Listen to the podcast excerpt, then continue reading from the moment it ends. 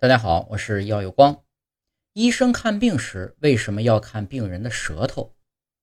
利用舌头的状态来诊断的方法称为舌诊，原出于中医。健康的舌头是淡红色，拥有适度的润泽，舌头整体能够轻柔被压动。发烧的时候啊，舌头的湿气就会流失而皲裂；病情恶化的话，颜色还会变白。肠胃不好的时候，水分的代谢功能也会减弱，白色舌苔会增加而覆盖整个舌头。